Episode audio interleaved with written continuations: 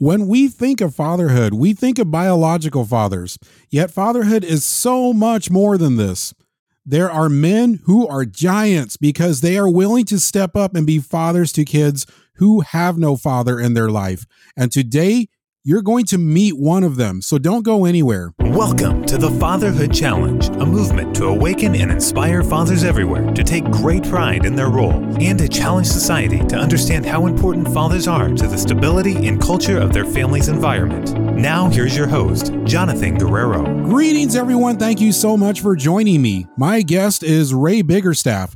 Ray is not only a devoted father and husband, but he's also a foster dad. And today we're going to learn from Ray what fatherhood is all about. Ray, thank you so much for being on the Fatherhood Challenge. Well, thank you for having me, Jonathan. It's great to be here, and thanks for that introduction. Absolutely. Ray, what is your favorite dad joke? I knew this question was coming, and so uh, I listened before. So uh, I'll I'll just say this: I uh, as a father, I typically I love the the spontaneous, sarcastic jokes that come out. Those aren't rehearsed, but one that comes to mind that always comes to mind. My my boys love it. My daughter cringes. So it's, it's a little bit of potty humor, but it goes like this: uh, It says, "If you're an American when you go into the bathroom, and you're an American when you come out of the bathroom, what are you while you're in the bathroom?" European. I love I love that one. well, I'm going to add to that. So, what are you when you're done? You're finish. There. I know that one as well. oh, that one is definitely a favorite. So, Ray, let's go ahead and start out with your story why and how did you become a foster parent? Well, let's see. I, I, think to answer that question, I have to go back in time. I go back 17 years. My wife and I are celebrating 17 years of marriage this fall, and that's really when the oh, congratulations! Yeah, thank you, thank you. So, I, you know, this, you know, we together, my wife and I started the dream about what our life would be when we were engaged to be married, and and what our family, what we wanted our family to be, and uh, really what we began the uh, discuss and, and dream about was how we wanted to grow our family. We wanted to have lots of children, which was a good thing, a good thing, and uh, we were on the same page there. We wanted to have children in different ways. We wanted to obviously try to have biological children, of course, but we also wanted to, you know, care for children without families and even adopt one day. That was that was on our our minds and hearts. And, and I should add that add that uh, at that time, my wife and I worked together, and we worked uh, for a Christian ministry in Las Vegas, Nevada, of all places. Uh, and and we were transitioning our work toward foster care at the same time, and so we would go on to eventually go on to lead and pioneer and a, long-standing foster care organization in that city. And, but those early days, we didn't know that. We were just again planning it, and so our hopes and desires for our, our own family as we were preparing to get married matched the work that we wanted to do. And and during that time, this would have been mid two thousands. Uh, foster, uh, Las Vegas was going through a foster care crisis. Uh, you could say that it was all over the news. There's simply too many children and not enough families to care for them. Wow. And so we were just aware of this, and and uh, it became you know it, it brought the issue to the forefront of our minds, and quickly became a part of our conversations related to our work and then also for our, ourselves personally. So, so we soon realized that we we would not just be working in foster care, but we were going to if if we were going to ask others to become foster parents, we ourselves needed to respond to that call. Uh, so yeah, that's just what we did. We just a few months after we were married, we we began our foster care journey, and we will go on to foster for more than a decade, caring for more than fourteen children over that period of time, two of which we have adopted since then. Oh, wow. Yeah. Tell me about an experience you've had as a foster dad that made you feel proud of what you do. There's a lot I could say there that that I could be proud about. Uh, you know, I, I think what, what, I think what obviously comes to mind, what rises to, to the top is is our, our adoption stories. You know, I, I just mentioned we've we've adopted two kids, so 14 children came through our home over that period of time. Two stayed. So all the others we would care for for a period of time, temporary period of time, and they would return home to their biological families. But for these two, uh, you know, we were given the opportunity to adopt them. We were told by someone early on if we were to foster for any any length of time, uh, the opportunity for adoption would come to us. And so our heart's desire was to adopt eventually, but we didn't go into it with that intention initially. Uh, but again, the opportunity came. My son, who is now 16 years old, my oldest son, he was three when he came into our family, and he, you know, he had a very difficult first three years of life. He was born and placed into foster care right away as a newborn. Then he returned home, returned home to his mother, uh, but she was unable to care for him. She, she had a ton of addiction challenges and, and uh, mental health uh, challenges. And so as a result, at three years old, he entered back into foster care again. And that's when he found himself into our family. And initially, we, we were expecting just to foster him temporarily. We weren't looking to adopt him, or at least that wasn't our, our intention. But early on, the, his caseworker came to us and said, We're, we're likely going to need an adoptive home. And so he, she asked us if we would be that family for him. If not, she would need to find a family, move him to another home that would be willing to do that. But we nearly immediately said yes. yes, we will be that. And so we went on to adopt him. It took about three years for adoption to be finalized. But, you know, adoption is, you know, my experience is when when the adoption is finalized in family court, it's it's very similar to having a child born to you naturally. You realize, wow, you know, he, he is my son. He will carry my name. I have the honor of grafting him into our family. And just as if he was born to me, all family inheritance is passed along to him. You know, not just the physical inheritance, but all the other good things that we give our children. And and so it, it was just uh, you know, when that adoption was finalized, it was just, it was an amazing you know, an amazing weight of responsibility that came onto my shoulders as a dad in, in a good kind of way, in the best kind of way, you know. Um, you just realize he is my son. And, that's just, you know, that's a tremendously proud moment. And, and my daughter, our oldest daughter, who's now 19, but we adopted her when she was 11. So a few years after we adopted our son, we adopted her and same story, you know, just so proud of that, that so proud to be called their father. And so, so I think that that rises to the top. What I'm most proud of. Did any part of this feel like a spiritual calling? For example, uh, being a foster parent and also adopting. Yeah, absolutely. I think uh, you know we, we we were motivated by our faith to even get into foster care to begin with. Uh, you know, it was it was our you know it, we felt called to love others and and and, and foster care and adoption is truly living out the gospel of Jesus in that sense. And so, you know, I admire there's there's an author uh, that's written, a Christian author has written a lot about foster care, and he says something like this. He says, "Jesus sees hard places and broken people, and he moves toward them, not away." Mm-hmm. Calls people to do the same thing, and so that was our motivation through this whole thing to move toward these hard places and not away. Uh, so, yeah, absolutely. As you were answering that question, I had this this text popped into memory. It's the story of uh, of David uh, when David was all about trying to build the sanctuary and whatnot, and God was trying to, in a very gentle way, explain to him that uh, you're not going to be the one to build it; it's going to be your son that builds it. And it yeah. goes off into a somewhat different direction. The conversation does, where God basically says, "Oh, by the way, I'm going to be a father to your son." Yeah, so mm-hmm. right away we get a little bit of a hint of this whole foster parent concept and yeah. what God Himself has to say about it and what He thinks about it. Mm-hmm. Yeah, yeah, absolutely, yeah. And there, and in fact, Scripture is there. There, many of the heroes of the faith experienced uh, foster care, you could say, or adoption in some way or another. From Moses to you know Joseph, Jesus' father, even in a sense and so, and, and all that represents the spiritual adoption that we receive as sons and daughters of God. So it's a, it's it's throughout Scripture, and it's it, in many ways at the at the foundation of the gospel itself. Yeah, absolutely. I love that. Were there ever moments when you felt overwhelmed and you just wanted to quit? How did you get past those times? Yeah, well, there's certainly many hard times and I'll say this to anyone listening who is considering foster care, or for those who have, have experienced it, foster care is very hard. It's enduring love for others. It's in, it's it's embracing those hard things. As I just said, you know, it's walking towards those hard places and broken people.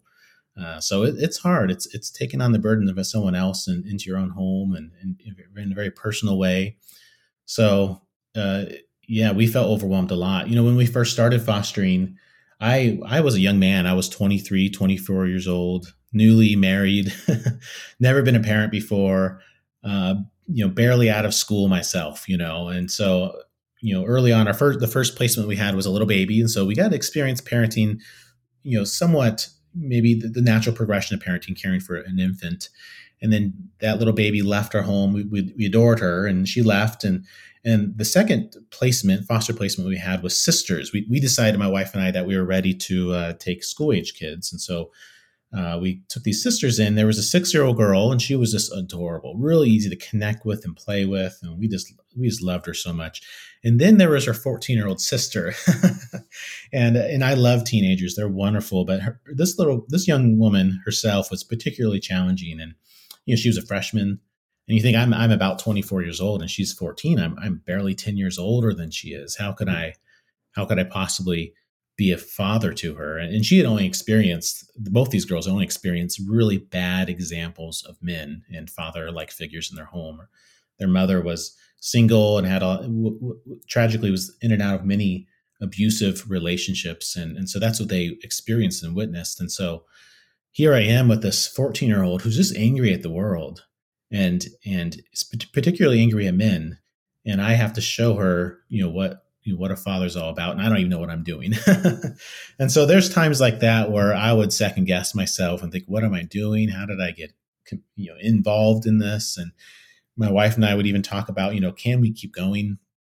Uh, but you know we endured that experience and and that that young girl you know 14 we cared for we, we actually connected with her a handful of years later when she was a young adult, and, and she told us that one day she wants to be a foster parent, and, and I think that's oh, a little bit wow. testimony that you know what we did, whatever we did, um, put some good into her heart and, and into her soul, and so um, you know, and I would say on the, on that question, you know, how do we get past those times? I think one of the things I learned was it we should be eager to say yes when it comes to caring for kids in need, in need of homes, need of families. We should be eager to say yes, but it's it's important to know when to say no as well.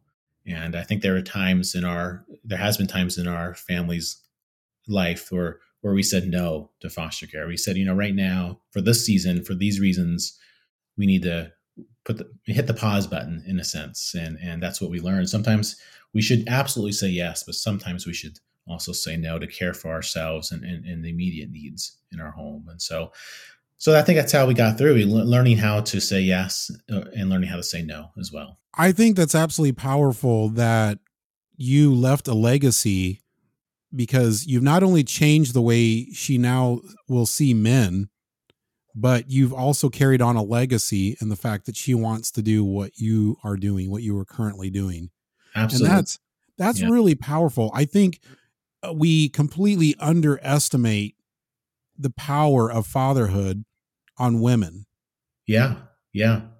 Especially young girls who are looking for what men should be like, how they should be treated, and how they should be respected and protected and provided for. All those things that fathers do, uh, especially them. And uh, you know, it's it's a it's a rarity when a foster parent when when you foster a child and they come back later and say thank you for that. But in this situation, she did, and and you know, I'll forever treasure that. I always say a really good father will raise a daughter who, in her mind, is unstoppable. Mm. And she's unstoppable not because she knows who she is, but she also knows her her father's behind her mm. at hmm. any cost. That's and great. that is absolutely powerful. Yeah, yeah, that's the father I would love to be for my daughters. Mm-hmm. So I want to go at a different angle. We talked about there are times to say no, and yeah. um, are there ever times when I'll take it a little bit further? Are there ever times when it's time to decide, or maybe we should decide that one is a good fit or not a good fit? And what is that criteria? Yeah, yeah, that's a that's a great question. Yeah, you know, I a lot of people are hesitant to understandably so to become a foster parent become men stepping in become foster dads they're they're hesitant to do it and and uh, part of the reason why is they think, well, you know, I can't get too attached to these children. I, I couldn't love them so much that I get so attached and then I have to let them go. I just couldn't do that. And and I say to those people um, to have that perspective, if you're afraid of getting too attached, too attached to these kids and loving them too much and then needing to let them go, uh, then you are perfect for foster parenting. And so I think that's the litmus wow. test. Sense. You know, if, if, that's where you're at, you're perfect. Now you may have to count that cost a little bit and and uh, and and really search your heart before you step into it. But that that means you have everything it takes. That's exactly what these dear children need: is people willing to get too attached and willing to love them as their own. And uh, you know, e- even if it's only tempor- temporary, you know, it's sacrificial. It, it will be hard. Uh, but what is harder than the our broken heart if they have to leave um, because that can mend. What's harder is for these children never to know our love at all, and I think that's that's really the the decision we're making when we consider caring for these kids or not. You know, and for dads, I'll say this. You know, um, and this is a phrase I'm borrowing from someone else here, but it, you know, someone else said it's time to man up for the fatherless, which is quite a challenge. Yes, man up for the fatherless. Uh, you know, if honorable men across this country were to lead their families in the foster care, the game would begin to shift in, in working yes. care myself, you know, I often hear women say all the time, I would love to foster, but my husbands are just not ready yet. They're just not willing. And, and I'm telling you, husbands, if you take the lead, your wives will be right there with you. And in many cases, yes. we're waiting on you know, they're waiting on us to lead. And they're just they're waiting on me. So so I say to men, you know, if you love to fish and hunt, foster a boy and teach him to fish or hunt. If you love sports, foster a girl, coach your softball team. You know, if you're in into cars, foster a teen, teach them how to drive. There's a whole generation of young people desperate for good fathers and they're hurting and their future is bleak. But dads, uniquely, as I think you said, they have the power to change that trajectory for these kids. So it's time to man up the fatherless. And a lot of times, we know, you thought you were approaching it from a standpoint of emotion where, uh, okay, we don't want to give away our love and affection to someone only to have them gone. But sometimes uh, it's time to think a little bit beyond yourself to future generations. I don't know yeah. a dad that if you ask him would say, "Oh no, I don't want to leave a legacy." Mm-hmm. Yeah, I mean, unless it's a really really bad one, um, obviously. But most dads want to leave a lasting legacy, mm-hmm. and by fostering, by actually doing this, you actually have the power to influence future generations, even long after you're gone Mm-hmm. That is a lot of influence and a lot of power that you have presently in the moment now. Yeah, it's power. It's power to change uh, the future generations, and that's something that's something special. And speaking of fatherlessness, are we really facing a crisis of kids growing up without a father around? Hmm. Yeah, I, th- I think the the evidence is clear on this. That's we, there is a crisis. The data is out there, and there's new data all the time that says there is a a rapidly growing fatherless crisis in our in our communities and around our country.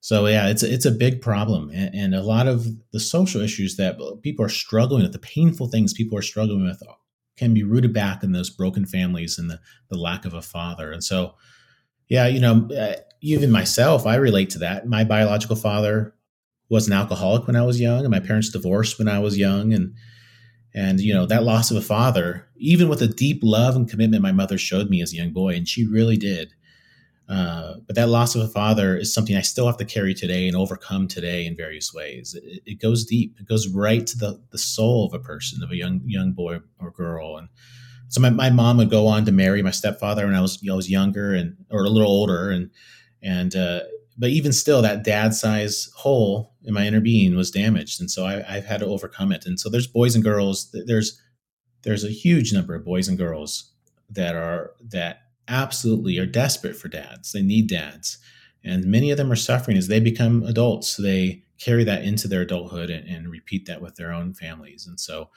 uh, it's it's on us to notice this and step in and change that change the next generation. Yes, I can relate to that as well, and that kind of goes into um, the next thing. Besides adopting a child, are are there ways to fill that fatherlessness void in single parent fatherless homes? Yeah, absolutely. Uh, I would say I would say you know, there's definitely ways. It, t- it, takes a man to to be attuned to the needs of their community uh, and even notice the need. I think and so I would say to, to be attuned, you, you can, you know, to notice the, the, the fatherless needs.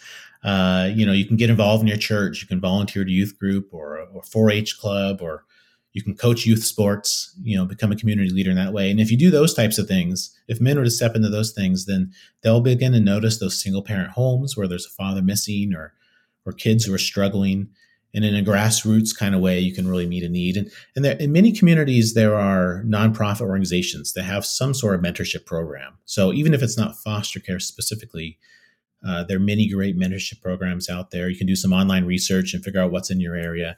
There's a couple men in my community that saw a need in a in, in one of the the, the hard the poorest neighborhoods in in the town, and and they they these guys are in the CrossFit. They're in the being fit and healthy, and and so they started a youth CrossFit nonprofit where it's free for these kids to come. And they have younger kids and then teenagers to come and, and get physically healthy and and be a part of a community. And that community really helps with that mental health as well. And so they just saw a need and and they had a certain passion and they stepped into something. So my kids have participated in that program and we've really benefited from it as well. Just even though we don't fit the um, the the core demographic what who, who they're hoping to serve. And so yeah, look for look for opportunities, look for mentorship programs and step into them. The mentorship organizations out there, they often do the hard work for you. They'll they'll train you, equip you, and then connect you with a child in need. And so, um, and so that I would definitely lean into those. So you don't really have to just dive into these programs and figure them out.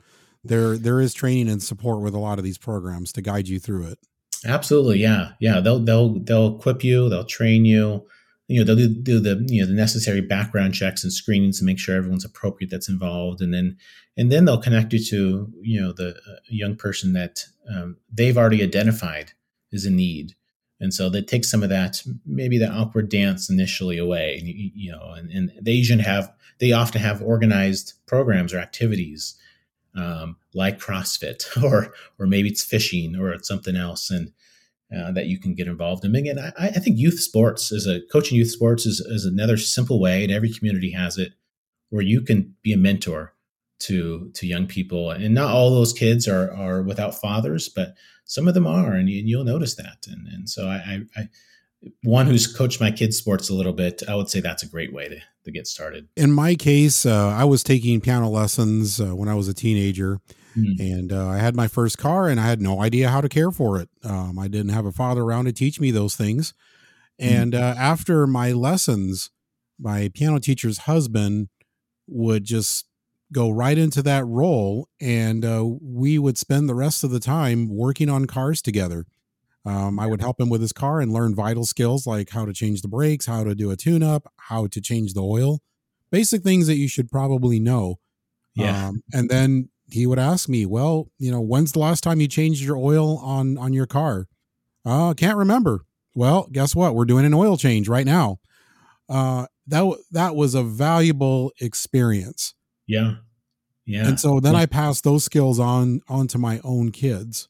Hmm. But somebody, some guy saw the need and cared enough to step up in, yeah. in a very simple way. He wasn't the foster dad um, or any of that capacity. He just simply saw a need and he stepped in to fill it. Yeah, look at that generational impact. He he he met your need as a young person, and then you've learned how to model that same thing for your own children. And so now, you know, generation removed, it's still having an impact because of what he did. And so that's that's a great story. Yeah, don't be afraid to step up in ways where you see there's a void and go in and fill that void because uh yeah he has left a legacy whether he realized it or not he did. Mm-hmm. he left a legacy. So ray how can dads get a hold of you or get their questions answered or learn more about being a foster dad? Yeah so i'll say if you're in Montana, which is where I live, you can contact me directly. And my day job is talking with people about these things and specifically foster care and adoption. Uh, and so you can easily get a hold of me there. You could uh, reach me um, by email as well. If anyone wanted to contact me, it's my name, Ray Biggerstaff at gmail.com. Simple as that. And I would love to talk to anyone that likes to talk about these things or ask questions specifically around foster care and adoption and how to step into that. That's that's my that's my wheelhouse. And Ray, as we close, what is your challenge to dads listening now? Hmm. Yeah, well, see, I, have heard it said a present and loving father has the power to positively impact generations. We've talked about this a little bit already. So, to those dads out there, and, or to those men who will one day be a dad, don't underestimate your superpower. that you have the power to positively impact generations. Uh, so use it to conquer the world one child at a time. I say so. Take advantage of it. Look for opportunities and and uh, enjoy the the pleasure you you know you feel like a man when you're able to step in in a father like figure for a boy. And, and, yes, and you do for everyone.